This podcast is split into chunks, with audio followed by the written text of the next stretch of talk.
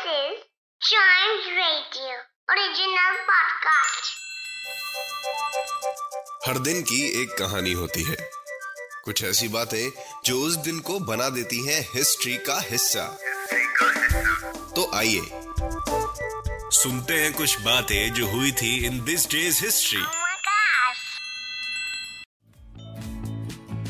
History की शुरुआत 1535 से करते हैं फ्रेंच एक्सप्लोरर जेक्स कार्टियर आज उन्होंने अपनी दूसरी वोयाज के लिए सब कुछ रेडी कर लिया था।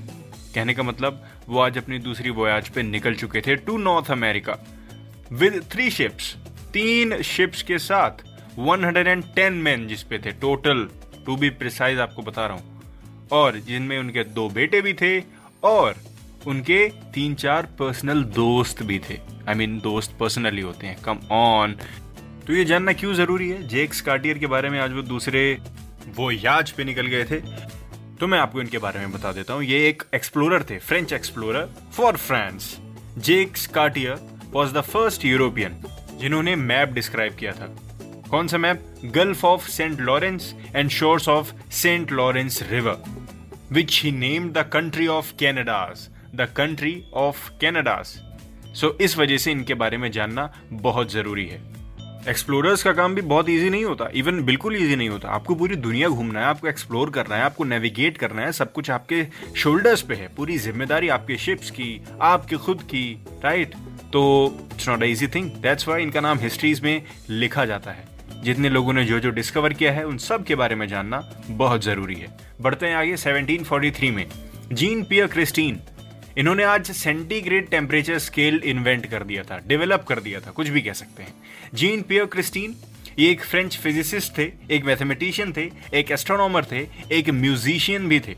1743 में उन्होंने दुनिया को प्रपोज करा था कि सेल्सियस थर्मोमीटर को रिवर्स भी किया जा सकता है right from water boiling at zero degrees and ice melting at hundred degrees पहले तो ये था। कि वाटर बॉइलिंग ज़ीरो डिग्रीज है और आइस मेल्टिंग हंड्रेड डिग्रीज है, लेकिन उन्होंने बोला इसको उल्टा करा जा सकता है।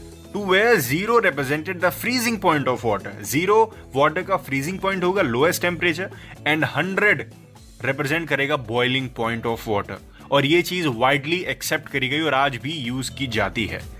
और जो इन्होंने आज सेंटीग्रेड टेम्परेचर डेवलप किया था द डिग्री सेल्सियस जिनको हम सेल्सियस स्केल भी कहते हैं टेम्परेचर स्केल भी कहते हैं, वो ओरिजिनली उसका नाम था सेंटीग्रेड स्केल और डिग्री सेल्सियस को हम कौन से सिंबल से दिखाते हैं? डिग्री वो जो गोल छोटा सा सर्कल होता है ना, और उसके आगे सी लिख देते हैं तो डिग्री सेल्सियस हो गया. आपने इसको टेम्परेचर स्केल पे भी देखा होगा, लिखा हुआ, या फिर सेल्सियस स्केल भी कहते हैं उसको. और आपको पता है ये सेल्सियस नाम कहाँ से आया है? गेस गेस गेस एक स्वीडिश एस्ट्रोनॉमर थे, जिन्होंने सेम चीज़ उन्होंने भी डेवलप की थी। उनका नाम था एंडर्स सेल्सियस तो उन्हीं के नाम से इसका टेम्परेचर स्केल का नाम सेल्सियस पड़ गया। इस मतलब आई मीन इस सिंबल का नाम सेल्सियस पड़ गया। बढ़ते हैं आगे 1780 में। New England's dark day yes ये दिन का नाम है। न्यू इंग्लैंड्स डार्क डे और आज ही के दिन ये दिन हुआ था। एक अनयूजुअल सी डार्कनेस आ गई थी। वो अंधेरा अंधेरा सा नहीं कभी हो जाता। उससे भी ज़्यादा डार्कनेस आ गई थी डे टाइम में। That's why it is unusual day time में कभी डार्कनेस नहीं आती ना।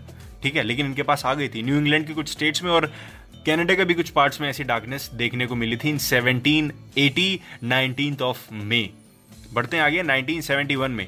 मार्स प्रो प्रोग्राम एक स्टार्ट हुआ था। मार्स टू लॉन्च करा गया था। मार्स टू क्या था? ये एक अनक्रूड स्पेस मिशन था, जो कि मार्स प्रोग्राम का एक हिस्सा था और ये सीरीज़ में चल रहा था। राइट मार्स लैंडर्स और ऑर्बिटर्स मार्स के इर्द गिर्द चक्कर लगा रहे थे और 19th मई को इसकी बिगिनिंग हुई थी 1971 में मार्स को पूरी तरह से जानने के लिए। मार्स पे क्या लाइफ संभव है? ये तभी से ये सर्च चलती आ रही है। The Mars two and the Mars three mission consisted of identical space जिसमें एक ऑर्बिटर भी था जो मार्स के चारों तरफ़ चक्कर लगाता था और एक लैंडर भी था जो मार्स पे उतर जाता था। ये दोनों चीज़ें उस पर अटैच होके जाती थी।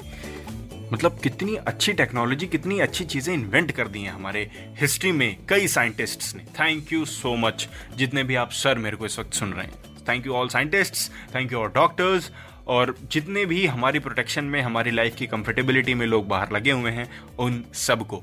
फ़िलहाल दिस डेज़ हिस्ट्री का एपिसोड यहीं खत्म होता है। इसके अगले एपिसोड में मिलते हैं, क्योंकि हर दिन का एक इतिहास होता है, और इसको जानना हमारा काम है। तब तक आप चाइम्स रेडियो के दूसरे पॉडकास्ट ऐसे ही एंजॉय करिए।